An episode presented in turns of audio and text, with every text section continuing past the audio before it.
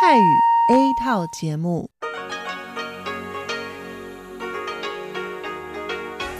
ที่นี่สถานีวิทยุเรดิโอไต้หวันอินเตอร์เนชันแนล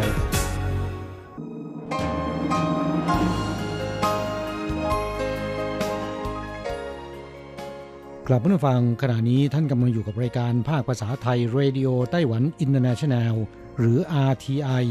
ออกกระจายเสียงจากกรุงไทเปไต้หวันสาธารณรัฐจีน เป็นประจำทุกวันนะครับ นอกจากรับฟังทางเครื่องรับวิทยุได้แล้ว ยังสามารถรับฟังรายการผ่านระบบออนไลน์ได้ที่ thai.rti.org.tw หรือที่ RTI Fanpage นะครับ ขอเชิญติดตามรับฟังรายการของเราได้ ตั้งแต่บัดนี้เป็นต้นไป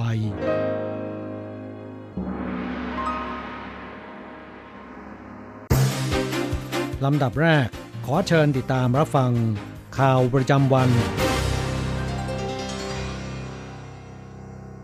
สวัสดีค่ะ ท่านผู้ฟังที่เคารพ ช่วงของข่าวจากรายการ Radio Taiwan International ประจำวันอังคารที่29มกราคม ปีพุทธศักราช 2562 สำหรับข่าวไต้หวัน มีดิฉันอัญชันทรงพุทธิ์เป็นผู้รายงานค่ะ หัวข้อข่าวมีดังนี้ กระทรวงศึกษาธิการไต้หวันเปิดสายตรงบริการ 4 ภาษาสำหรับนักศึกษาต่างชาติ ไต้หวันจะปรับบริษัททัวร์และไกด์หากพบลูกทัวร์พกผลิตภัณฑ์เนื้อสุกรเข้ามาสูงสุด 1.5 แสนเหรียญไต้หวัน ค่าครองชีพไทเปสูงขึ้นเรื่อยๆ พ่อแม่ต้องมีรายได้ 80,000 เหรียญต่อเดือนขึ้นไป จึงจะพอเลี้ยงลูกหนึ่งคนรุดจีนปีนี้รถไฟฟ้าสนามบินขยายบริการผู้โดยสารเข้าออกประเทศจนถึงตีหนึ่ง ธนาคารไต้หวัน 7 แห่ง 453 สาขา เปิดให้แลกธนบัตรใหม่ รับตรุษจีนแล้ว เทศกาลโคมไฟไทเป 2019 โชว์แสงสีเสียง รอบประตูเปเหมือน 360 องศา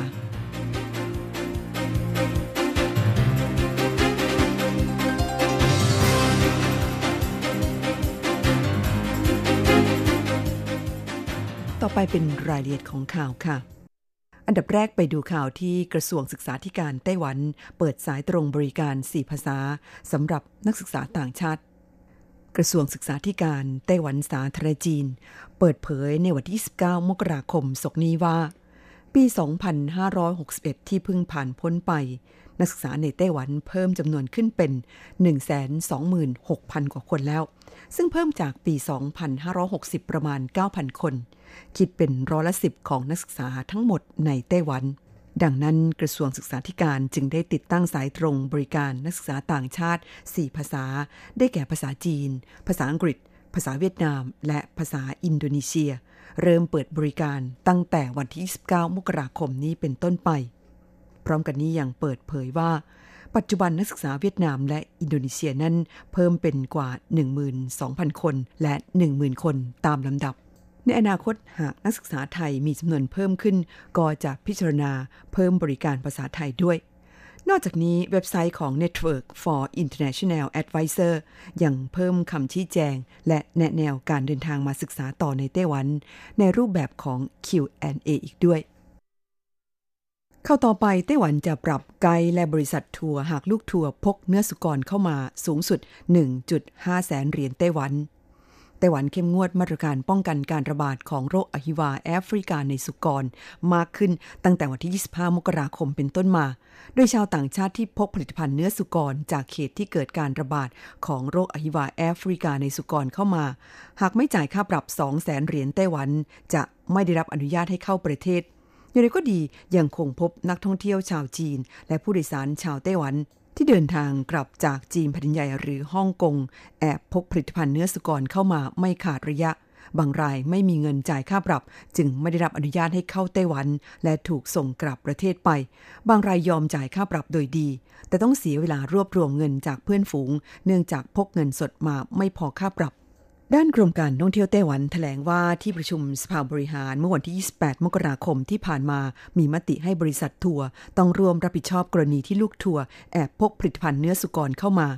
โดยกรมการท่องเที่ยวเผยว่า เนื่องจากกฎหมายหรืออำนาจรัฐของไต้หวันไม่ครอบคลุมถึงบริษัททัวร์จีน แต่สามารถปรับหัวหน้าทัวร์หรือไกด์ที่พานักท่องเที่ยวจีน เดินทางมาไต้หวัน หรือหัวหน้าทัวร์และบริษัททัวร์ไต้หวันที่พานักท่องเที่ยวไต้หวันไปเที่ยวจีน ไม่มีการตักเตือนลูกทัวร์ให้ปฏิบัติตามกฎระเบียบ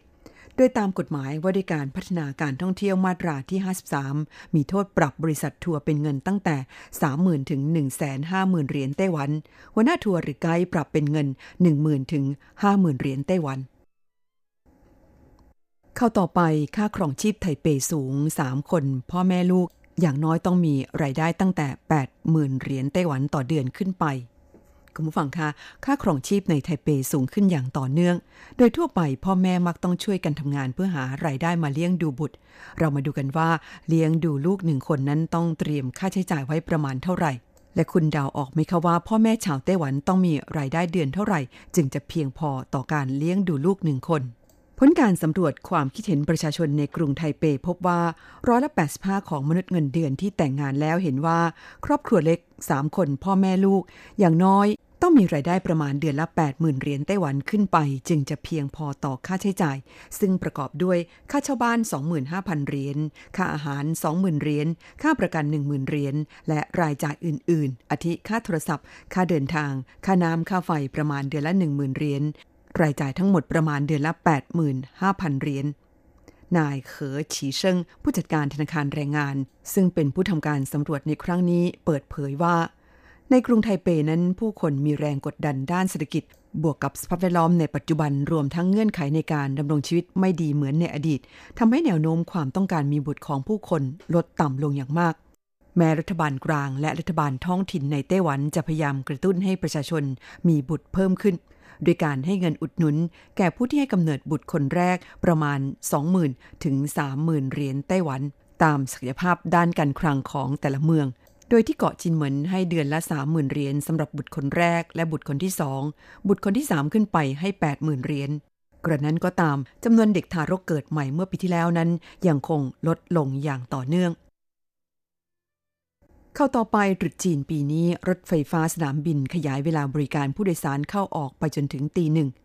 คุณผู้ฟังคะใกล้ถึงเทศกาลตรุษจีนแล้ว ตรุษจีนปีนี้ไต้หวันมีวันหยุดยาวถึง 9 วัน คือระหว่างที่ 2 ถึง 10 กุมภาพันธ์ คาดการว่าจะมีประชาชนเดินทางไปท่องเที่ยวต่างประเทศจำนวนมาก เพื่อรองรับผู้โดยสารที่เดินทางเข้าและออกประเทศมากที่สุด ในช่วงระหว่างวันที่ 1 ถึง 3 กุมภาพันธ์ และระหว่างวันที่ 9 ถึง 11 กุมภาพันธ์ รถไฟฟ้าสนามบิน หรือเถาหยวน Airport MRT จะขยายเวลาให้บริการออกไปจนถึงช่วง 1นาฬิกาของวันรุ่งขึ้น และจะเพิ่มขบวนรถทุก 15 นาทีสำหรับขาขึ้นหรือขาเข้าไทเป และทุก 30 นาทีสำหรับขาลงหรือขาเข้าเถาหยวนและจงลี่ บริษัทรถไฟฟ้าสนามบินยังเปิดเผยว่า นับจากวันที่ 1 ธันวาคมปีที่แล้วเป็นต้นมาได้เปิดใช้แอปพลิเคชันจำหน่ายตัว๋วเทาเจทิเก็ตเพื่ออำนวยความสะดวกให้แก่ผู้โดยสาร ไม่ต้องไปเข้าคิวซื้อตั๋วที่ช่องจำหน่ายตั๋วอีกด้วย เข้าต่อไปธนาคารไต้หวัน 7 แห่ง 453 สาขาเปิดให้แลกธนบัตรใหม่รับตรุษจีนแล้วช่วงตรุษจีน คนไต้หวันนิยมใช้ธนบัตรใหม่ใส่อังเปามอบให้ลูกหลาน เพื่อความเป็นสิริมงคล ทุกปีธนาคารพาณิชย์ของไต้หวันจะเปิดให้ประชาชนแลกธนบัตรใหม่สำหรับปีนี้ธนาคาร 7 แห่ง 453 สาขา เปิดให้บริการแลกธนบัตรใหม่แล้ว ตั้งแต่วันที่ 28 มกราคมที่ผ่านมา โดย 7 ธนาคารดังกล่าวนั้นประกอบด้วย Bank of Taiwan Land Bank of Taiwan ไต้หวัน Cooperative Bank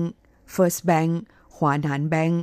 จางหัวแบงก์ไต้หวัน Business Bank และการไปรษณีย์ไต้หวัน โดยธนบัตร 500 และ 1,000 แลกได้ไม่จำกัดจำนวนสำหรับธนบัตร 100 ซึ่งมีสีแดง เป็นสีสิริมงคลได้รับความนิยมมากที่สุดจำกัดให้แลกได้คนละไม่เกิน 100 ใบสำหรับ Bank of ไต้หวันนั้นนอกจากให้บริการแลกธนบัตรใหม่ที่เคาน์เตอร์บริการในเวลาทำการแล้ว ประชาชนยังสามารถใช้วิธีเบิกเงินสดจากตู้ ATM ซึ่งในช่วงก่อนตรุษจีนจะเป็นธนบัตรใหม่ทั้งหมดด้วย ข่าวต่อไปเทศกาลโคมไฟไทเป 2019 โชว์แสงสีเสียง รอบประตูเป่ยเหมิน 360 องศา เทศกาลโคมไฟไทเป 2019 กำหนดจะจัดขึ้นระหว่างวันที่ 16 ถึง 24 กุมภาพันธ์นี้ โดยปีนี้ขยายพื้นที่จัดงานในเขตตะวันตกของกรุงไทเป ครอบคลุมแถบถนนจงหวา ตึกแดงซีเหมินหรือซีเหมิน Red House ประตูเป่เหมินและไทเปทราเวลพลาซา งานปีนี้นอกจากเป็นการจัดแสดงโคมไฟหลัก เป็นรูปนักษัตริย์ปีกุลแล้ว ยังได้เชิญเฉินอีเจ ศิลปินนักออกแบบแสงสีเสียง และฉีอี้อิง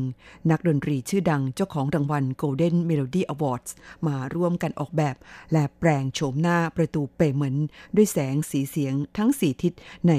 360 องศา บวกกับการแสดงของคณะสวิงแดนซ์คาดจะทำให้ผู้ชมรู้สึกตื่นตะลึง และประทับใจกับการผสมผสานกันได้อย่างลงตัว ระหว่างโบราณสถานกับศิลปะการแสดงร่วมสมัยทำฝั่งค่ะที่ท่านรับฟังจบลงไปแล้วนั้น เป็นช่วงของข่าวไต้หวันประจำวันนี้นำเสนอโดยดิฉันอ่านชันทรงพุทธค่ะ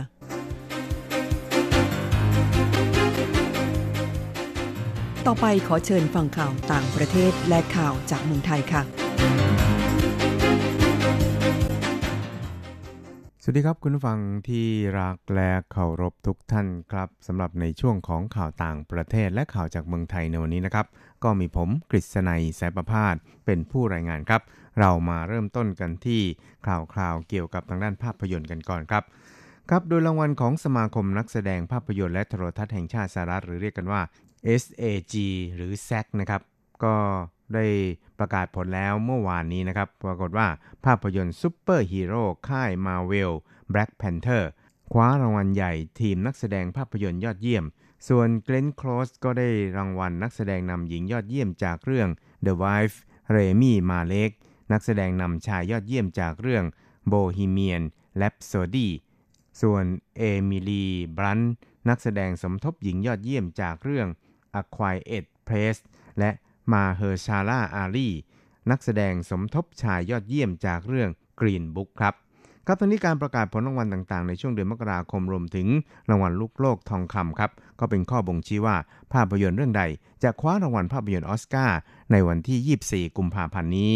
ซึ่งก่อนหน้านี้ครับออสการ์ก็ได้ประกาศรายชื่อภาพยนตร์ที่เข้าชิงรางวัลไม่ว่าจะเป็น Black Panther Bohemian Rhapsody Vice A Star Is Born The Favorite โรมาแล้วก็ Black Clanman ครับ ครับช่วยเราไปติดตามข่าวๆจากเมืองไทยกันบ้างครับ เป็นข่าวเกี่ยวกับทางด้านการเจรจา ระหว่างการรถไฟแห่งประเทศไทยนะครับ กับกลุ่ม CP หรือกิจการร่วมค้าบริษัทเจริญโภคภัณฑ์โฮดดิ้งจำกัด เกี่ยวกับโครงการก่อสร้างรถไฟความเร็วสูง ที่จะเชื่อม 3 สนามบินนะครับ ก็คือดอนเมืองสวนภูมิแล้วก็อู่ตะเภาครับ ดยการเจราจาคราวนี้ยังไม่ได้ข้อสรุปที่ชัดเจนเนื่องจากยังมีหลายเรื่องที่จะต้องพิจารณาครับ ซึ่งจะมีการเจราจาร่วมกันอีกครั้ง ในวันที่ 1 กุมภาพันธ์นี้ ซึ่งทำให้ไม่สามารถดำเนินการตามกำหนดเดิม ที่จะต้องลงนามได้ภายใน 31 มกราคมครับนี่ก็ตามครับคาดว่าไม่มีปัญหาแน่นอน จะสามารถได้ข้อสรุปภายในกลางเดือนกุมภาพันธ์ปีนี้ และลงนามในสัญญาได้ในเดือนมีนาคมครับ ครับนายวรวุฒิมาลานะครับรองผู้ว่าการกลุ่มธุรกิจการบริหารทรัพย์สิน รักษาการในตำแหน่งผู้ว่าการการรถไฟแห่งประเทศไทย หรือรอฟทครับก็บอกครับบอกว่า การลงนามตามกรอบเดิมนั้นคงไม่ทัน หากการเจรจาครั้งต่อไปได้ข้อสรุป ก็จะเสนอคณะกรรมการ EEC และคณะรัฐมนตรีอนุมัติได้ ในเดือนกุมภาพันธ์จากนั้นจะลงนามในสัญญาได้ในเดือนมีนาคม ตามกรอบที่คณะกรรมการ EEC กำหนด แต่หากยังไม่สามารถตกลงได้ก็คงจะต้องเจรจาไปเรื่อยๆ จนกว่าจะตกลงกันได้ครับ และล้มโต๊ะเจรจาในที่สุดครับยังก็ตามครับยังไม่สามารถเปิดเผยรายละเอียดของการเจรจากันได้ว่ามีอะไรบ้าง เพราะทุกเรื่องจะเกี่ยวโยงกันหมด และยังไม่ได้ข้อสรุป หากพูดเรื่องใดเรื่องหนึ่งไปก็จะโยงไปถึงเรื่องอื่นด้วย จึงต้องขอให้ได้ข้อสรุปกันซะก่อน จึงจะให้รายละเอียดกันได้ครับ อีกข่าวหนึ่งครับเราไปดูข่าวเกี่ยวกับทางด้านนายวีรศักดิ์โคสุรัตครับ รัฐมนตรีท่องเที่ยวและกีฬาของไทย ได้ระบุในการถแถลงผลงานตลอดหนึ่งปีที่ผ่านมา โดยบอกว่าเรื่องท่องเที่ยวเป็นหนึ่งในนโยบายสำคัญครับ จึงอยากให้พักการเมือง หยิบยกเรื่องนี้ไปกำหนดในการหาเสียง เพราะยังไม่เคยมีพักไหนพูดถึงนโยบายเรื่องท่องเที่ยวเลยครับ ครับนอกจากนี้นะครับนายวีรศักดิ์ก็บอกว่า โดยส่วนตัวแล้วไม่ได้ลงสมัครสสแต่คิดว่าการส่งต่อข้อมูลให้เพื่อที่จะให้คนที่ลงสมัครเอาไปใช้ เพื่อให้ประชาชนเห็นว่าเป็นทิศทางที่นำไปสู่ความยั่งยืนสำหรับการทำงานตลอดปีที่ผ่านมามูลค่าทางเศรษฐกิจด้านการท่องเที่ยว สร้างรายได้ให้กับประเทศชาติเนี่ยถึง 18.13%นะครับของผลิตภัณฑ์มวลรวมภายในประเทศ หรือ GDP มีนักท่องเที่ยวต่างชาติ 38.27 ล้านคน ขยายตัวถึง 7.54%ทีเดียวครับ ครับช่วงต่อไปติดตามอัตราแลกเปลี่ยนระหว่างค่าเงินเหรียญไต้หวันกับเงินบาทและเงินเหรียญสหรัฐกันครับ หากต้องการโอนเงินบาท 10,000 บาท ต้องใช้เงินเหรียญไต้หวัน 9,990 เหรียญไต้หวัน หากต้องการซื้อเงินสด 10,000 บาทนะครับก็ต้องใช้เงินเหรียญไต้หวัน 10,000กับ280 เหรียญไต้หวัน ส่วนอัตราแลกเปลี่ยนระหว่างค่าเงินเหรียญไต้หวันกับเงินเหรียญสหรัฐในวันนี้ 1 เหรียญสหรัฐต้องใช้เงินเหรียญไต้หวัน 31.06 เหรียญไต้หวันแลกซื้อ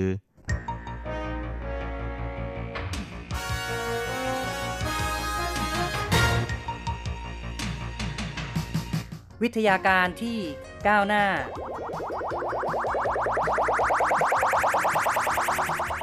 ชีวิตความเป็นอยู่ที่ทันสมัย อะไรที่ใหม่ ๆ ล้ำยุค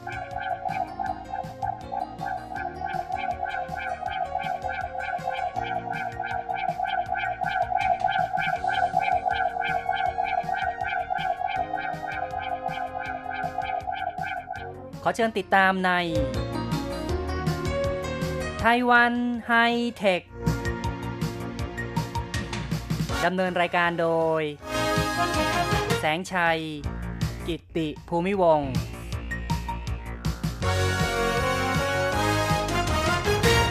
คุณผู้ฟังที่รักครับ พบกับแสงชัยแล้วในไต้หวันไฮเทค ในวันนี้เราจะคุยกันอีกครั้งหนึ่งเกี่ยวกับเรื่องของกระแสการใช้มอเตอร์ไซค์ไฟฟ้าในไต้หวัน ซึ่งก็เป็นเรื่องที่ว่ายักษ์ใหญ่เบอร์หนึ่งมอเตอร์ไซค์ในไต้หวันนะครับ คือมียอดผู้ใช้งานมากที่สุด นั่นก็คือคิมโก้ KYMCO นะครับคิมโก้นั้นจะสามารถโค่นโกโกโร่ที่มียอดจำหน่ายมอเตอร์ไซค์ไฟฟ้ามากที่สุดในขณะนี้ได้หรือไม่ KYMCO นั้นกล่าวได้ว่าเป็นผู้ที่ผลิตมอเตอร์ไซค์น้ำมันมากที่สุดนะครับ ผลิตแล้วก็จำหน่ายมากที่สุดในไต้หวัน และ ที่ผ่านมาก็ยังไม่ได้เน้นในเรื่องของมอเตอร์ไซค์ไฟฟ้ามากเท่าไหร่แต่กลายเป็นว่า Gogoro นั้นกำลังนำหน้าในเรื่องของการจำหน่ายมอเตอร์ไซค์ไฟฟ้า ดังนั้น KYMCO ก็รู้สึกว่าชักจะเกินหน้าเกินตา จึงต้องการที่จะโค่นแชมป์มอเตอร์ไซค์ไฟฟ้า คือ Gogoro นะครับ KYMCO ต้องการที่จะขึ้นมาเป็น number one ในเรื่องของมอเตอร์ไซค์ไฟฟ้าด้วยเช่นกัน ซึ่งจะเป็นไปได้หรือไม่ หากจะดูยอดตัวเลขในปัจจุบันนั้น KYMCO มียอดขายในปี 2018 เนี่ยนะครับ เพียงแค่ 3%เท่านั้นถ้าเทียบกับตลาดมอเตอร์ไซค์ไฟฟ้าทั้งหมด KYMCO มียอดจำหน่ายเป็นอันดับ 3 ซะด้วย ยังไม่อยู่ในอันดับ 2 ซะด้วยซ้ำนะครับ เพราะฉะนั้นต้องการจะโค่นแชมป์ Gogoroในปี 2019 นั้น จะเป็นไปได้จริงหรือ ที่ผ่านมานั้นบริษัทคิมโก้ได้แถลงข่าวตั้งแต่วันที่ 25 ธันวาคมเมื่อปีที่แล้ว โดยบอกว่า ตอนนี้ก็ได้มีการจัดตั้งจุดบริการชาร์จแบตเตอรี่ไปแล้ว 1,500 แห่ง เป็นการเตรียมการว่าในปี 2519 ซึ่งเป็นปีที่คิมโก้ครบรอบการจัดตั้งบริษัท 55 ปี จะต้องพยายามขายมอเตอร์ไซค์นะครับ ให้ได้มากแล้วก็จะมีสัดส่วนเกินกว่า 50%ของตลาด คือต้องการจะครองแชมป์อันดับหนึ่งทางด้านมอเตอร์ไซค์ไฟฟ้าด้วย นอกจากที่ว่า ในปัจจุบันนั้นเป็นแชมป์ทางด้านมอเตอร์ไซค์น้ำมันอยู่ ทั้งนี้ทั้งนั้นนะครับ หากจะดูการจำหน่ายมอเตอร์ไซค์ไฟฟ้าในไต้หวันในช่วง 10 ปีที่ผ่านมา ซึ่งก็เริ่มตั้งแต่ปี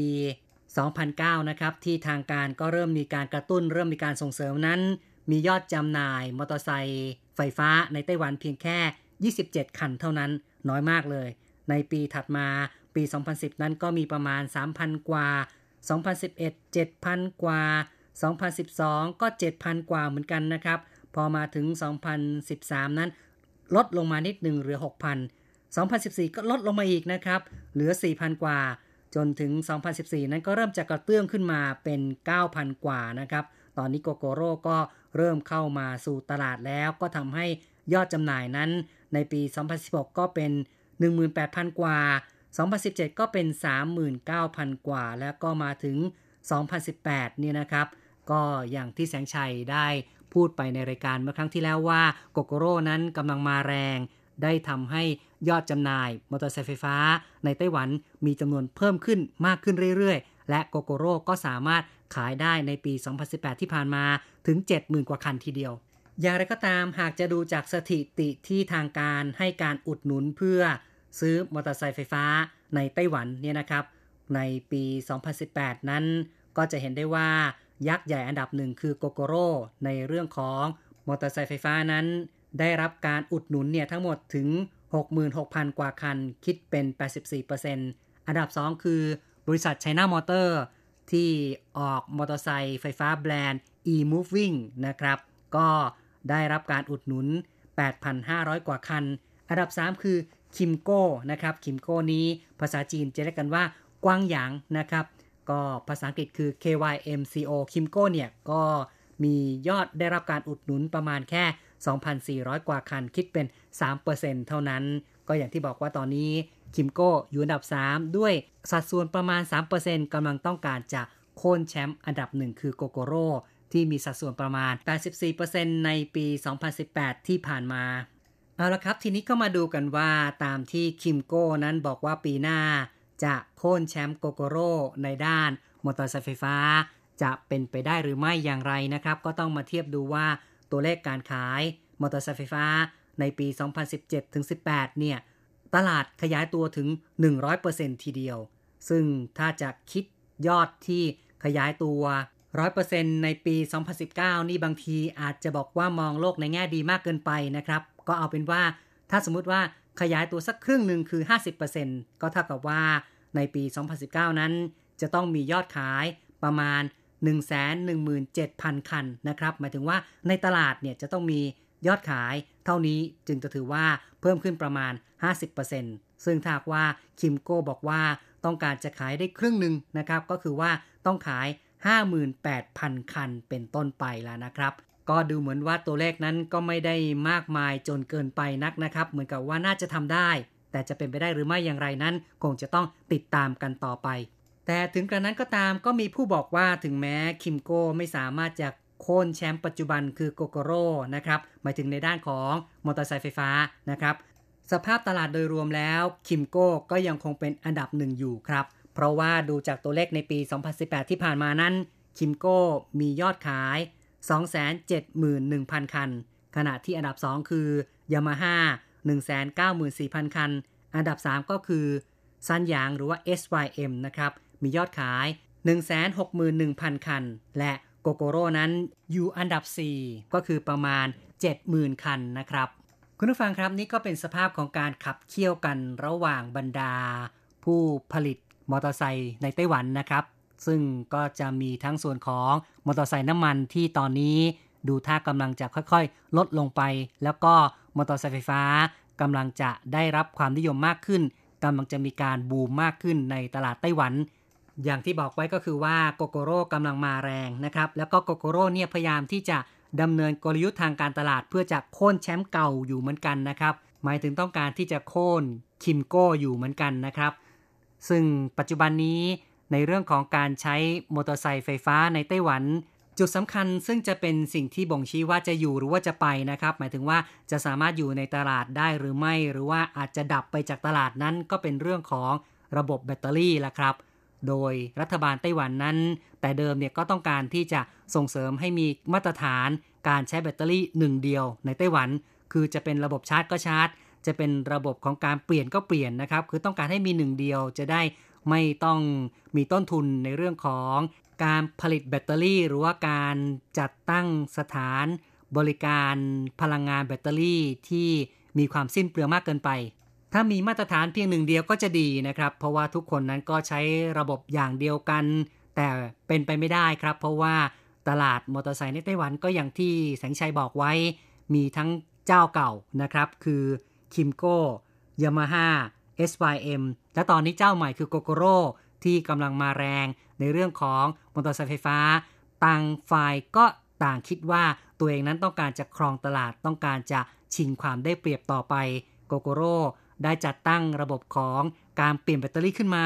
ทางฝ่าย KYMCO เนี่ยก็ยังคงต้องการใช้ระบบชาร์จแบตเตอรี่นะครับ คือมีจุดบริการให้ประชาชนสามารถไปชาร์จแบตเตอรี่ พูดอีกอย่างหนึ่งก็คือว่าแนวความคิดของ Gogoro นั้นเป็นระบบ battery sharing ก็คือว่า ผู้ที่ซื้อมอเตอร์ไซค์ไปนั้นก็ซื้อแต่ตัวมอเตอร์ไซค์แต่ว่าแบตเตอรี่เนี่ยไม่ได้ซื้อขาดนะครับ เป็นการจ่ายค่าบริการรายเดือน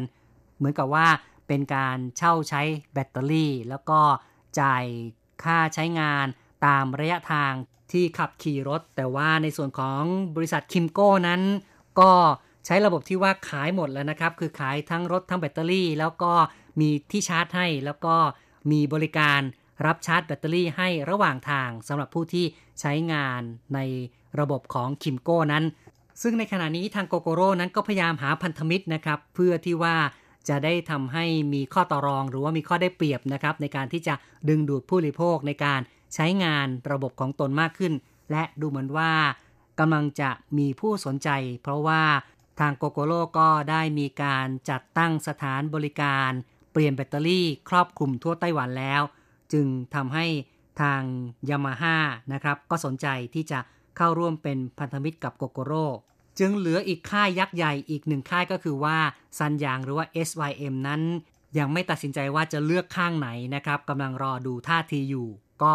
ยังถือว่าเป็นสิ่งที่ต้องขับเคี่ยวกันต่อไปแล้วนะครับ ในระหว่างบรรดาผู้ผลิตมอเตอร์ไซค์ในไต้หวัน ไม่รู้ว่า ใครจะได้เปรียบใครจะเพลียงพล้ำกันอย่างไรบ้าง แต่ถ้าจะพูดถึงตอนนี้ในเรื่องของระบบการชาร์จแบตเตอรี่นั้น ก็ต้องรอเวลาที่ค่อนข้างจะนานอยู่เหมือนกัน ด้วยเทคโนโลยีในปัจจุบันนี้ก็คงต้องใช้เวลาอย่างน้อยสัก 15 นาที จึงจะพอชาร์จใช้งานไปได้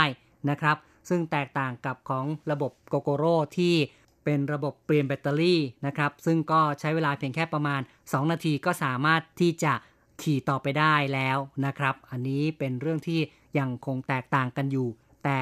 ก็คิดว่าในอนาคตนั้น ในเรื่องของการชาร์จแบตเตอรี่อาจจะทำให้เวลาน้อยลงไปได้เรื่อยๆ ด้วยเทคโนโลยีที่กำลังก้าวหน้ามากขึ้น ก็อย่างที่ในช่วงปลายเดือนธันวาคมนะครับของปีที่แล้วเนี่ยก็มีข่าวว่าทาง Volkswagen ซึ่งเป็นแบรนด์รถยนต์ยักษ์ใหญ่ของเยอรมันนั้น ได้มีแผนเดินหน้านะครับ ผลิตรถยนต์พลังงานไฟฟ้า ซึ่งจะพัฒนาสถานีชาร์จแบตเตอรี่แบบด่วน เรียกกันว่า Mobile Quick Charging Station ซึ่งก็คือเป็นสถานีชาร์จแบบเคลื่อนที่ สามารถชาร์จไฟได้เต็มเพียงแค่ 17 นาทีเท่านั้น โดยที่ทาง Volkswagen นั้นก็เอาจริงเอาจังกับรถยนต์พลังงานสะอาด โดยวางแผนในช่วงแรกจะพัฒนารถยนต์ไฟฟ้า บนพื้นฐานวิศวกรรม EMB Platform มีเป้าหมาย 15 ล้านคัน แล้วก็จะลงทุนด้วยเม็ดเงินถึง 9,000 ล้านยูโร หรือประมาณ 3.34 แสนล้านบาท ในการสร้างรถยนต์ไฟฟ้า ซึ่งจะมีทั้งหมด 20 รุ่นในปี 2025 สำหรับสถานีชาร์จที่เรียกว่า Mobile Quick Charge Station นั้น ก็สามารถที่จะจัดตั้งไว้ได้ทั้งกลางแจ้งแล้วก็ อยู่ในลานจอดรถทั่วไป หรือว่าอยู่ในอาคารก็ได้ ถือว่ามีความสะดวกในการเคลื่อนย้ายไปยังที่ต่างๆ แต่ว่าคุณสมบัติที่ถือว่าเป็นความโดดเด่นของที่ชาร์จไฟแบบนี้ก็คือว่าสามารถชาร์จไฟด่วน เฉลี่ยเพียงแค่ 17 นาทีก็สามารถชาร์จให้กับรถคันหนึ่งได้ ซึ่งตัวชาร์จนั้นก็จะเป็นแบตเตอรี่ขนาด 360 kWh สามารถเคลื่อนที่ไปไหนก็ได้ แล้วก็ สามารถชาร์จให้แก่รถยนต์ได้ถึง 15 คันนะครับ คือหมายถึงว่าขนาดตัวชาร์จนี้เนี่ยสามารถชาร์จให้รถยนต์ได้ 15 คัน ตัวชาร์จดังกล่าวแม้ว่าจะมีขนาดใหญ่ไม่สามารถที่จะติดตั้งไว้ที่กระโปรงหลังของรถยนต์ แต่ก็สามารถเคลื่อนที่ไปยังที่ต่างๆ และจุดสำคัญก็คือว่าใช้เวลาชาร์จให้แก่รถ 1 คันในเวลาแค่ 17 นาทีเท่านั้นนะครับ แต่ก็มีข้อจำกัดหน่อยนึงคือถ้าว่าแบตเตอรี่เหลือต่ำกว่า 20% ก็ไม่สามารถที่จะชาร์จเร็วได้นะครับ ก็ต้องไปหาที่เสียบตามตัวชาร์จที่สถานีชาร์จไฟ ตัวชาร์จของบริษัทโฟกที่ว่านี้ก็ยังสามารถชาร์จให้แก่จักรยานไฟฟ้าก็ได้ ขณะเดียวกันนั้น ยังมีแผงโซลาเซลล์ในการแปลงพลังงานแสงอาทิตย์ เพื่อป้อนเข้ามาเป็นกระแสไฟฟ้าสำหรับการชาร์จให้แก่รถได้อย่างต่อเนื่องด้วย เพราะฉะนั้นนี่ก็เป็นสิ่งหนึ่งนะครับที่จะเเป็นสิ่งที่บอกว่าการพัฒนาทางด้านแบตเตอรี่นั้นกำลังก้าวไปอย่างไม่หยุดยั้งเหมือนกันนะครับ แม้ว่าจะเป็นระบบชาร์จ ในอนาคตนั้นก็เชื่อว่าคงจะมีการชาร์จเร็ว แล้วก็ลดเวลาในการชาร์จลงไปได้มากขึ้นเรื่อยๆ ก็จะทำให้ข้อแตกต่างระหว่าง ระบบชาร์จแบตเตอรี่กับระบบเปลี่ยนแบตเตอรี่นั้น เริ่มจะสูสีกันมากขึ้น สำหรับในไต้หวันในเรื่องของการใช้มอเตอร์ไซค์ไฟฟ้า ในอนาคตแล้ว จะสามารถรวมเป็นมาตรฐานเดียวได้หรือไม่ ก็คงต้องติดตามกันต่อไปแล้วนะครับสำหรับรายการไต้หวันไฮเทคในครั้งนี้เห็นทีต้องขออำลาไปก่อนนะครับ อย่าลืมกลับมาพบกับไต้หวันไฮเทคในครั้งต่อไป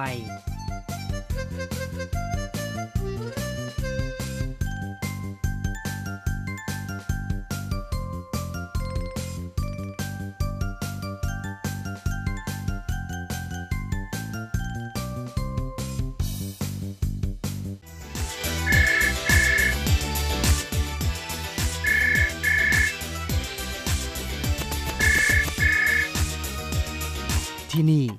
มีเรื่องราวมากมาย ที่นี่มีสิ่งที่น่าสนใจ เราเชื่อว่าที่นี่มีสิ่งที่คุณอยากรู้ อยากเห็น อยากสัมผัส ที่นี่ไต้หวัน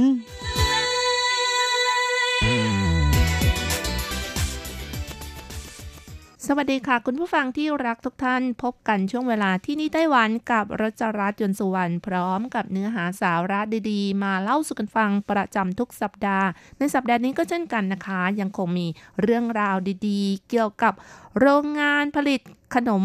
ที่เรียนแบบธนบัตรปลอมที่ใหญ่ที่สุดในไต้หวันมาเล่าสู่กันฟังค่ะ ค่ะ ก็เป็น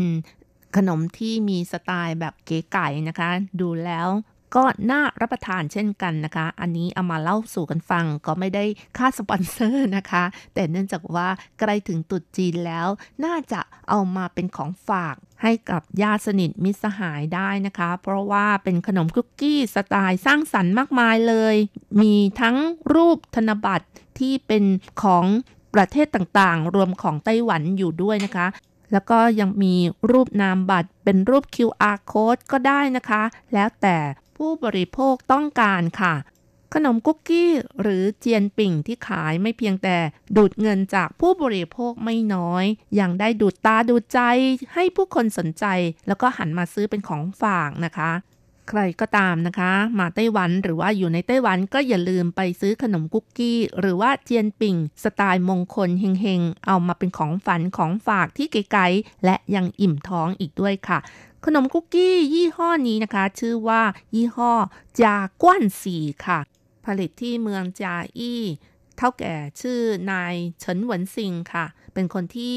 มีไอเดียปิ๊งสุดๆ เจียนปิ่งหรือบางคนก็จะเรียกว่าเจียนปิ่งกันนะคะ สาเหตุที่ใช้คำว่าเจียนในภาษาจีน มีบางคนก็บอกว่าความหมายของคำว่าเจียนก็คือเอาไปปิ้งในกระทะร้อน จึงเป็นที่มาของคำว่าเจียนปิ่งในภาษาจีน ไม่ทราบว่าถูกต้องหรือเปล่านะคะ แล้วต่อมาก็มีการใช้เตาอบ แต่ว่ารจรัสก็ขอตั้งชื่อว่าขนมเจียนปิ่ง เป็นภาษาไทยว่าขนมคุกกี้ก็แล้วกันนะคะ เพราะว่าหน้าตาคล้ายกับคุกกี้จริง ๆ รสชาติก็หอม กรอบอร่อย มีขายทั่วไปในไต้หวันแต่ก็มีหลากหลายยี่ห้อ เขาบอกกันว่าวิธีการทำเจียนปิ่ง หรือว่าคุกกี้นี้ไม่ยากค่ะ ส่วนผสมก็ง่าย ประกอบไปด้วยไข่ไก่ น้ำตาลทรายขาวเล็กน้อย เนย แป้งสาลี แล้วก็ใส่ประเภทนัทลงไปแล้วแต่ชอบนะคะ อาจจะเป็นวอลนัทหรือว่าแมคคาเดเนีย หรือว่าถั่วลิสงก็ได้ค่ะ แล้วก็ยังมีแม่พิมพ์ที่ต้องการจากนั้นก็เอาไปอบในอุณหภูมิประมาณ 170 องศาเซลเซียส และบางคนก็บอกว่าให้เติมผงเบกกิ้งโซดาเข้าไปเล็กน้อย ก็จะทำให้คุกกี้กรอบขึ้น อบพริกไปมาประมาณ 20 นาที ฟังแล้วดูเหมือนว่าง่ายง่ายๆนะคะ แต่จะทำจริงก็คงต้องศึกษาให้ช่ำชองกว่านี้ค่ะ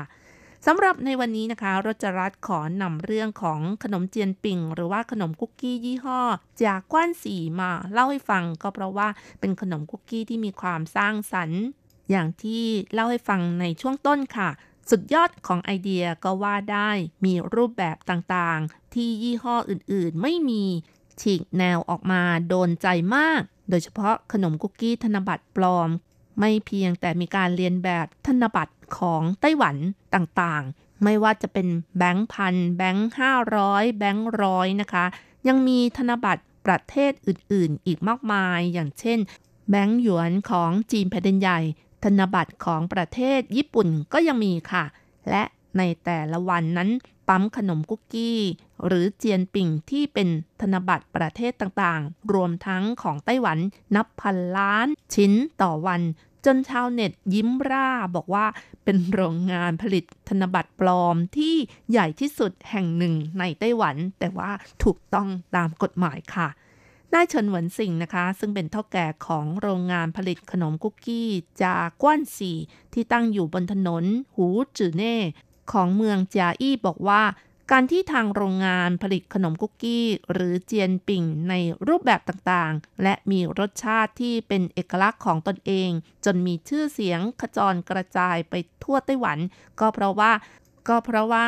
คิดว่าถ้าต้องการขายขนมในราคาสูง ก็ไม่สามารถเทียบได้กับโรงงานผลิตขนมขนาดใหญ่ ๆ ได้ เพราะฉะนั้นจึงตัดสินใจสร้างสรรค์จากรสชาติที่เป็นเอกลักษณ์ของตนเอง แล้วก็สร้างสรรค์รูปแบบของขนมที่ไม่เหมือนชาวบ้าน จนปัจจุบันนะคะ ก็มีขนมกุ๊กกี้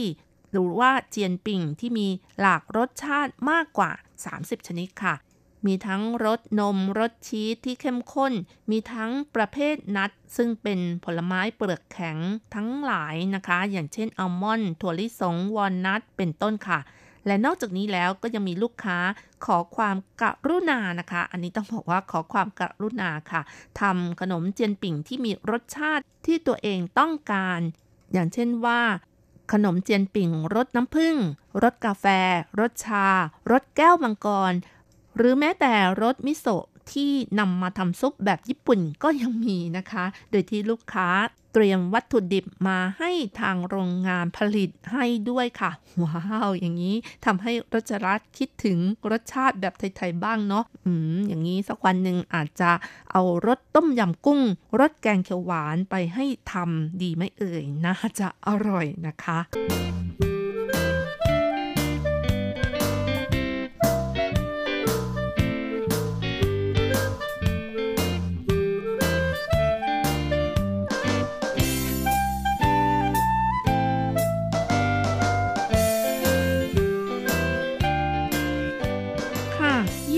เหรินเฉียนนะคะ ซึ่งเป็นหัวหน้าร้านขายขนมเจียนปิ่ง ก็บอกว่าถ้าเป็นช่วงเทศกาลตรุษจีนแต่ละปีกุ๊กกี้หรือว่าเจียนปิ่งที่เรียนแบบธนบัตรปลอม ขายดิบขายดีมากเป็นพิเศษเลยค่ะ เนื่องจากว่าดูแล้วเป็นที่ต้องตาต้องใจ แถมยังเป็นของมงคลใส่ซองแดง ใครๆเห็น ใครๆก็ชอบกันทั้งนั้นในช่วง 3-4 ปีแรกนะคะ ที่มีการเลียนแบบ ธนบัตรของไต้หวัน ธนบัตรดอลลาร์ ธนบัตรญี่ปุ่น ได้กลายเป็น popular ของขนม 煎餅 เลยทีเดียว และเมื่อสองปีที่แล้วก็ได้ผลิต 煎餅 แบบธนบัตรหยวนจีน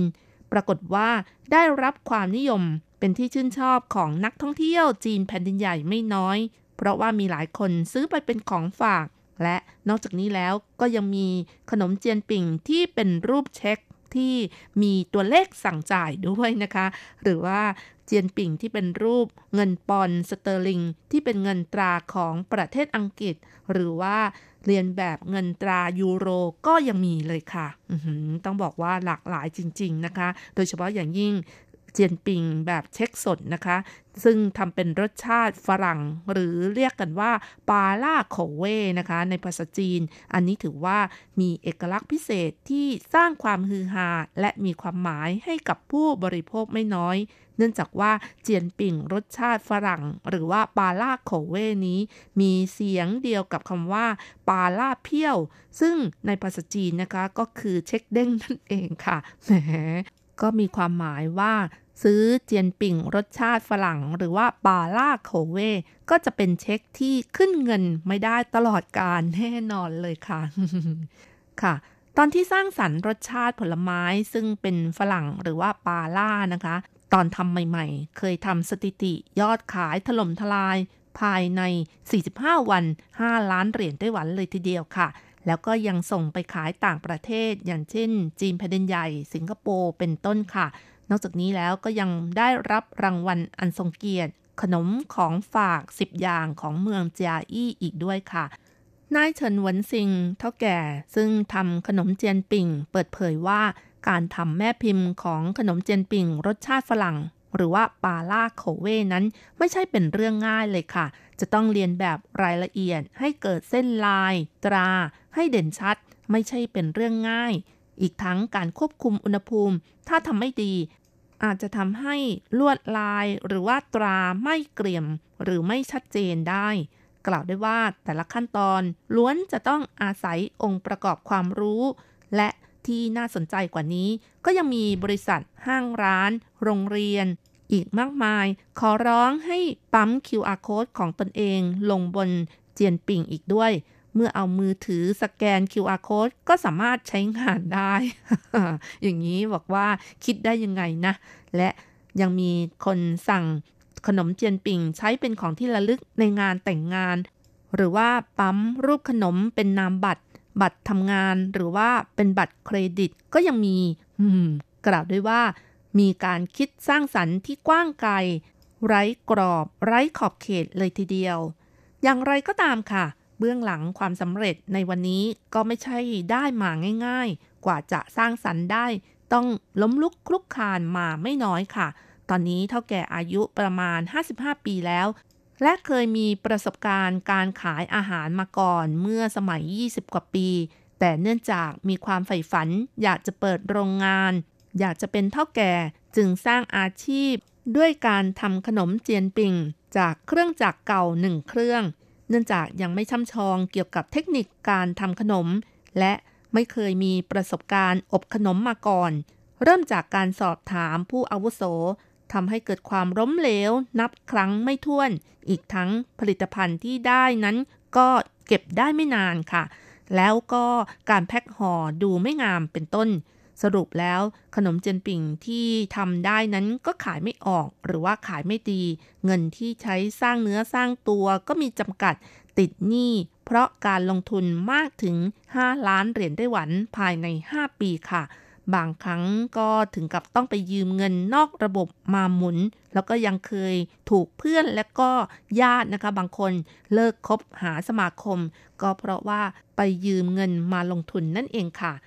แต่ด้วยความทะเยอทะยานและความอดทนมุ่งมั่นในที่สุดนะคะ ก็สามารถคว้าชัยให้เห็นในทุกวันนี้ ฉันไม่รู้ภรรยาของเท่าแก่ ซึ่งก็เล่าถึงความหลังนะคะ ตอนที่กำลังสร้างเนื้อสร้างตัวประกอบธุรกิจทำขนมเจียนปิ่ง ช่วงที่ลูกชายคนโตยังเล็กอยู่ประมาณหนึ่งขวบ เนื่องจากแรงกดดันทางการเงิน ตัวเธอเองก็ต้องไปรับจ้างทำงานที่โรงงานขนมที่อื่นนะคะ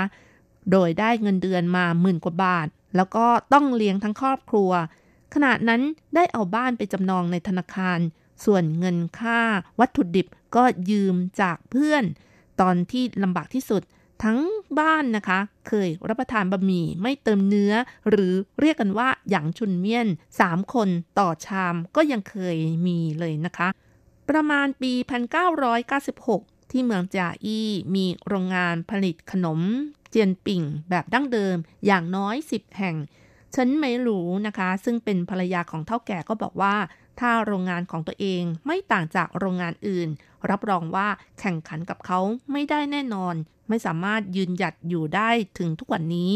เนื่องจากมีการสร้างเอกลักษณ์ที่พิเศษกว่าโรงงานอื่น มีการเปิดบริการให้ลูกค้าสั่งขนมเจียนปิ่งรูปแบบที่ต้องการเป็นหลัก จึงทำให้มีความแตกต่างจากโรงงานทำเจียนปิ่งอื่น ๆ เท่าแก่นี้เฉินไม่รู้บอกว่าชีวิตก็เหมือนกับขนมเจียนปิ่ง ยิ่งเคี้ยวยิ่งมีรสชาติแหมไม่รู้จริงอย่างนี้หรือเปล่านะคะ การประกอบธุรกิจก็เป็นเรื่องที่ไม่แน่นอนซะด้วยนะคะ ขอเพียงยืนหยัดสู้ไม่ถอย ปรับปรุงเปลี่ยนแปลง ก็จะมีความหวัง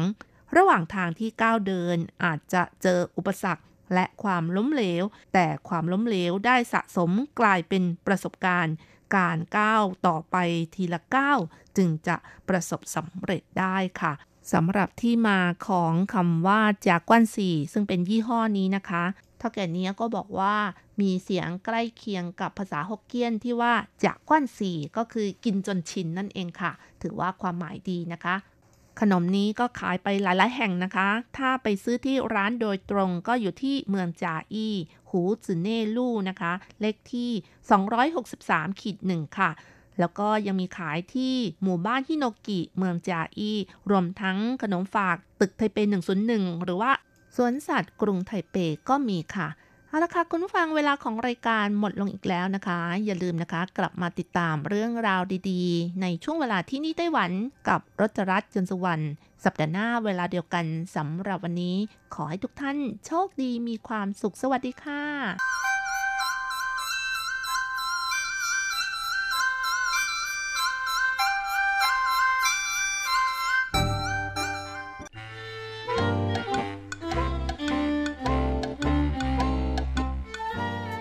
รื่องที่เป็นข่าว ทุกเรื่องที่เป็นกระแสในสังคมไต้หวัน เราจะจับมาเล่าให้คุณฟังทุกสัปดาห์ ผ่านมุมมองของคนรุ่นใหม่ที่นี่ RTI พร้อมหรือยัง ถ้าพร้อมแล้ว เปิดหู เปิดตา เปิดใจ ไปกับรายการ มิติใหม่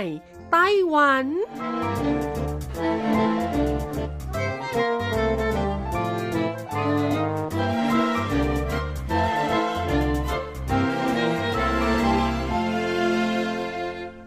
สวัสดีคุณผู้ฟัง RTI ทุกท่านค่ะ ขอต้อนรับคุณผู้ฟังเข้าสู่รายการมิติใหม่ไต้หวัน รายการที่จะทำให้คุณรู้จักไต้หวันในมุมมองใหม่มากขึ้น เพราะว่าในแต่ละวันไต้หวันมีเรื่องราวดีๆ ที่เกี่ยวข้องกับสิ่งแวดล้อม ธรรมชาติ สังคม จิตอาสา การศึกษา และการท่องเที่ยวที่เกิดขึ้นมากมายค่ะ ซึ่งเราจะหยิบเอาเรื่องราวดีๆ เหล่านี้มาบอกต่อให้คุณผู้ฟังได้ทราบกัน ว่าในทุกๆวันไต้หวันมีเรื่องราวดีๆ อะไรเกิดขึ้นบ้าง กับรายการมิติใหม่ไต้หวัน และดิฉันดีเจเจนเจนสุชาวดีค่ะสำหรับเรื่องราวในสัปดาห์นี้เราจะพาคุณผู้ฟังมาทำความรู้จักกับเทศกาลโคมไฟของไต้หวันค่ะ เพราะว่าในอีกไม่กี่วันก็จะตรุษจีนแล้ว และพอหลังจากตรุษจีนก็จะมีงานเทศกาลโคมไฟที่ใหญ่ที่สุดของไต้หวัน ซึ่งเทศกาลนี้ได้รับการจัดอันดับจาก Discovery Channel ว่าเป็นงานเฉลิมฉลองที่ดีที่สุด และมีชื่อเสียงระดับโลก เพราะว่าเทศกาลนี้นะคะ สะท้อนถึงวัฒนธรรม และประเพณีต่างๆ ของหมู่บ้านในท้องถิ่นจากทั่วทั้งไต้หวันเลย เทศกาลโคมไฟไต้หวันถูกจัดขึ้นครั้ง้งแรกในปีคศ 1990 ในอดีตนะคะ เทศกาลนี้จะจัดขึ้นแต่ในไทเป และในปี 2001 ค่ะ ก็ได้เปลี่ยนเป็นการหมุนเวียนไปจัดตามเมืองต่างๆ แต่ละเมือง กลายเป็นเทศกาลที่ผู้คนต่างก็ตั้งหน้าตั้งตารอคอยกัน ซึ่งในปีนี้นะคะ ถือว่าเทศกาลนี้ครบรอบ 30 ปีค่ะ และงานในปีนี้ก็จะถูกจัดขึ้นที่เมืองผิงตง โดยเทศกาลโคมไฟในปีนี้เริ่มตั้งแต่วันที่ 19 กุมภาพันธ์ จนถึงวันที่ 3 มีนาคม 2562ค่ะสำหรับเทศกาลโคมไฟความจริงแล้วจัดขึ้นเพื่อเฉลิมฉลองในประเพณีหยวนเซียวเจียค่ะ ซึ่งวันหยวนเซียวเจียตรงกับวันที่ 15 ของเดือนหนึ่งตามปฏิทินจันทรคติของจีน ซึ่งในปีนี้ก็ตรงกับวันที่ 19 กุมภาพันธ์ก็เป็นวันแรกของการเปิดงานเทศกาลโคมไฟค่ะสำหรับคำว่าหยวนนะคะ มีความหมายว่าแรก ส่วนคำว่าเชียวเนี่ยหมายถึงกลางคืน จึงใช้เรียกคืนที่พระจันทร์เต็มดวงครั้งแรกในรอบปีหลังผ่านตุจีน ซึ่งเทศกาลหยวนเซียวเจียนะคะ เปรียบเสมือนเป็นวันฉลองวันสุดท้ายของตรุษจีน เล่ากันว่าในสมัยราชวงศ์ฮั่นตะวันออก จักรพรรดิฮั่นหมิงตี้ ทรงเลื่อมใสในพระพุทธศาสนาเป็นอย่างมากค่ะ และในวันที่ 15 เดือนอ้ายหรือว่าเดือนหนึ่งเนี่ยตามปฏิทินจันทรคติของจีน พระพิสุจะมีการจุดโคมไฟเพื่อเป็นพุทธบูชาขึ้น จักรพรรดิฮั่นหมิงตี้ก็ได้รับสั่งให้มีการจุดโคมประทีปในพระราชวังในคืนวันที่ 15 เดือนอ้ายด้วยเช่นกัน ต่อมาประเพณีที่มีความเกี่ยวข้องกับพระพุทธศาสนาดังกล่าว ก็ได้ถูกเผยแพร่จากในวังไปสู่ประชาชนทั่วไป การแขวนโคมไฟและชมโคมไฟจึงค่อยๆ กลายเป็นกิจกรรมที่สำคัญที่สุดในเทศกาลหยวนเชาและอีกหนึ่งกิจกรรมรื่นเริงที่คู่กับการชมโคมไฟในเทศกาลหยวนเชาก็คือการทายปริศนาโคมไฟ ซึ่งเป็นกิจกรรมที่นิยมแพร่หลายมาตั้งแต่ในสมัยราชวงศ์ซ่ง โดยจะมีการติดปัญหาชาวบนโคมไฟค่ะ แล้วก็เด็กๆเนี่ยจะออกมาเที่ยวเล่น แล้วก็ร่วมกันทายปัญหาอย่างสนุกสนาน นอกจากนี้ในวันหยวนเชายังมีประเพณีความเชื่อว่าต้องกินบัวลอย เพื่อความเป็นสิริมงคลด้วยค่ะ นี่ก็เป็นประวัติความเป็นมาคร่าวๆ ของเทศกาลหยวนเชาสำหรับวันนี้นะคะ เราจะมาพูดคุยเกี่ยวกับเทศกาลโคมไฟไต้หวันในปี 2019 ที่จะมีการจัดขึ้นที่อ่าวต้าเผิง ต้าเผิงวัน เมืองผิงตง โดยปกติทั่วไปแล้วงานเทศกาลโคมไฟก็มักจะออกแบบโคมไฟตามปีนักสัตว์นั้นๆ ซึ่งปีนี้ก็คือปีหมูนะคะ แต่ว่าการออกแบบโคมไฟในปีนี้มีความพิเศษมากกว่าปีก่อนๆค่ะ นั่นก็คือการออกแบบโดยการคำนึงถึงวัฒนธรรมมท้องถิ่นของสถานที่จัดงาน เพื่อให้ผู้คนที่มาร่วมงานได้เข้าถึงวิถีชีวิตของชุมชนนั้นมากขึ้น ซึ่งของดีของเด่นของเมืองผิงตงอำเภอตงกังก็คือทูน่าและสิ่งนี้จึงทำให้เกิดเป็นไอเดียในการสร้างโคมไฟยักษ์เป็นรูปปลาทูน่าขนาดใหญ่ ที่มีความสูงประมาณ 16 เมตร โผล่จากคลื่นน้ำและก็มีพื้นหลังเป็นทะเลนั่นเอง โคมไฟดังกล่าวก็มีการตั้งชื่อเพื่อความเป็นมงคลค่ะ โดยมีชื่อว่าจุยเหวยหลายฝู ก็หมายถึงทูน่ายักษ์นำโชชคนั่นเอง เป็นสัญลักษณ์ไต้หวันรุ่งเรือง เต็มเปี่ยมไปด้วยพลังชีวิต ถือเป็นการขอพรให้ปลอดภัย อุดมสมบูรณ์เหลือกินเหลือใช้ โดยในงานนี้นะคะ คุณโจ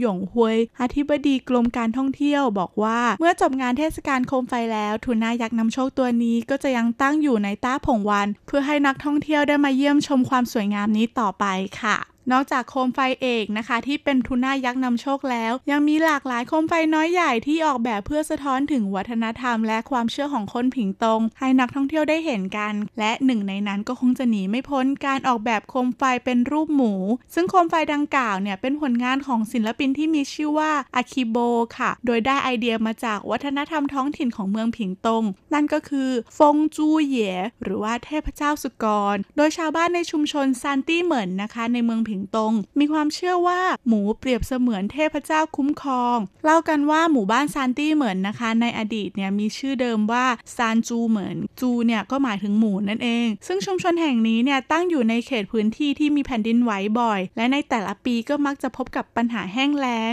ขาดน้ำชาวบ้านมีชีวิตยากลำบาก แต่แล้วภายหลังนะคะ เหมือนว่าได้รับความช่วยเหลือจากเทพทำให้ปัญหาธรรมชาติหลาย ๆ อย่างได้เบาลง ชีวิตของคนในชุมชนก็ดีขึ้น มีอยู่คืนหนึ่งผู้ใหญ่บ้านก็ได้ฝันเห็นว่าเทพเจ้าดังกล่าวมีหน้าเป็นหมูถึงได้รู้ว่าแท้จริงแล้วคือเทพเจ้าสุกรที่คุ้มครองดูแล และเพื่อเป็นการตอบแทนและขอบคุณเทพเจ้า เมื่อถึงเทศกาลตรุษจีน ถึงแม้ว่าจะไม่ใช่ปีหมู แต่ชาวบ้านซานตี้เหมือนก็จะติดรูปเทพเจ้าสุกรที่คุ้มครองอยู่ที่หน้าประตูบ้านค่ะ และอีกหนึ่งความน่าสนใจก็คือ โดยปกติทั่วไปแล้ว คนจีนจะมีประเพณีการเชิดสิงโต เชิดมังกรเพื่อเป็นสิริมงคล แต่ที่ผิงตงชุมชนซานตี้เหมือนแห่งนี้นะคะ มีการเชิดสุกรที่ศาลเจ้า เพื่อความเป็นสิริมงคล และแสดงถึงการขอบคุณ แล้วก็กลายมาเป็นวัฒนธรรมเฉพาะของที่นี่ไปแล้วนะคะ โดยโคมไฟเทพเจ้าสุกรตัวนี้ถูกออกแบบในลักษณะที่มีดวงตาที่กลมโต และมีรอยยิ้มพร้อมกับโชว์เขี้ยวทั้งสองข้าง จะถูกจัดตั้งหน้าจุดบริการนักท่องเที่ยวใกล้กับทางเข้าต้าผงวานค่ะ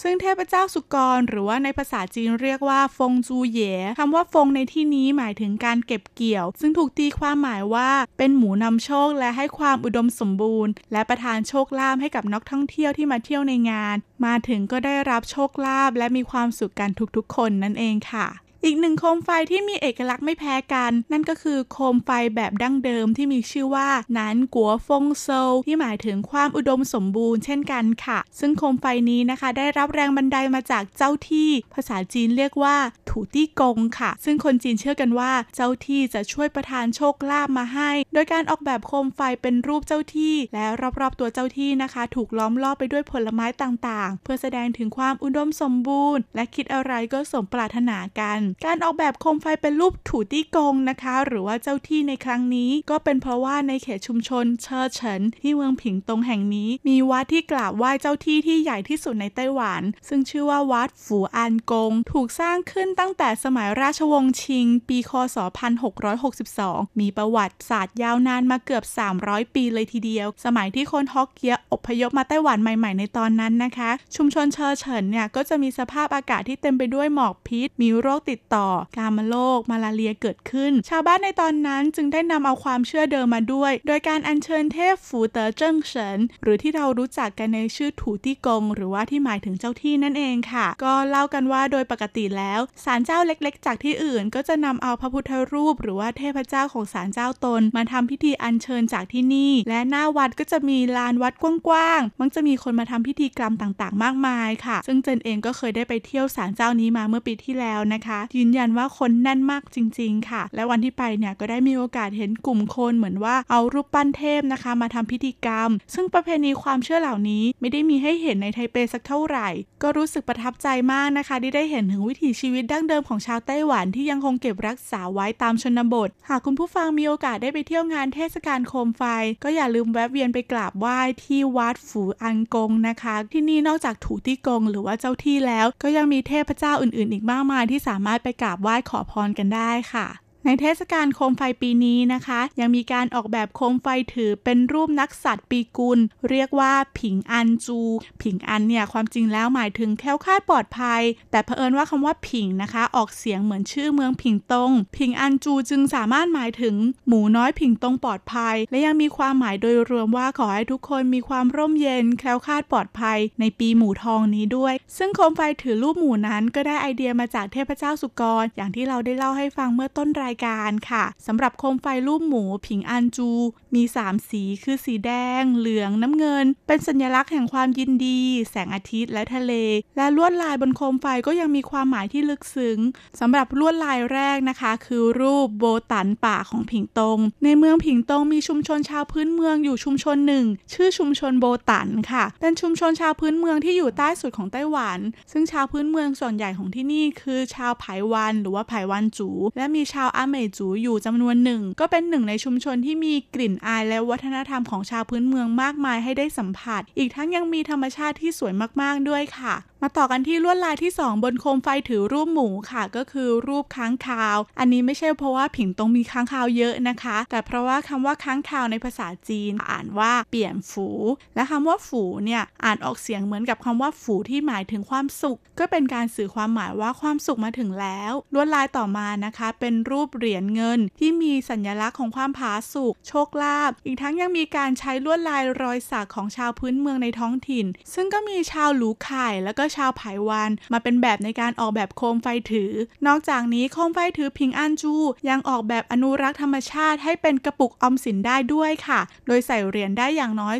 2,019 อัน เพื่อความเป็นสิริมงคลแก่ปีใหม่นี้นี่เอง และทั้งหมดนี้ก็เป็นไฮไลท์หลักๆ ของงานเทศกาลโคมไฟปี 2019 ที่เราได้หยิบเอามาเล่าให้คุณผู้ฟังได้ฟังกัน ก็ได้พบว่าภายใต้โคมไฟสวยๆเหล่านี้ ความจริงแล้วซ่อน story และวัฒนธรรมไว้มากมาย เอาเป็นว่าถ้าคุณผู้ฟังได้ไปเที่ยวก็สามารถสังเกตกันได้นะคะ ว่าพบเจอหรือว่าเห็นอะไรกันมาบ้าง แล้วอย่าลืมเอามาแบ่งปันสิ่งที่พบเห็นกันค่ะ งานเทศกาลโคมไฟครั้งนี้ถูกแบ่งออกเป็น 3 โซน มีโซนต้าผงวาน โซนชุมชนตรงกังแล้วก็โซนตัวเมืองผิงตงค่ะ ซึ่งการเดินทางนั้นสำหรับโซนตัวเมืองผิงตง อยู่ไม่ไกลจากสถานีรถไฟ สามารถนั่งรถไฟลงสถานีผิงตง แล้วก็เดินไปที่งานได้เลย และหากคุณผู้ฟังอยากไปโซนอื่น ก็ไม่ต้องกังวลว่าจะไปไม่ถูกค่ะ เพราะว่าสถานที่จัดงานนะคะก็ได้จัดอำนวยความสะดวก โดยมีการบริการรับส่งฟรีจากแต่ละโซนด้วยค่ะ งานนี้จะจัดขึ้นตั้งแต่วันที่ 19 กุมภาพันธ์ จนถึงวันที่ 3 มีนาคม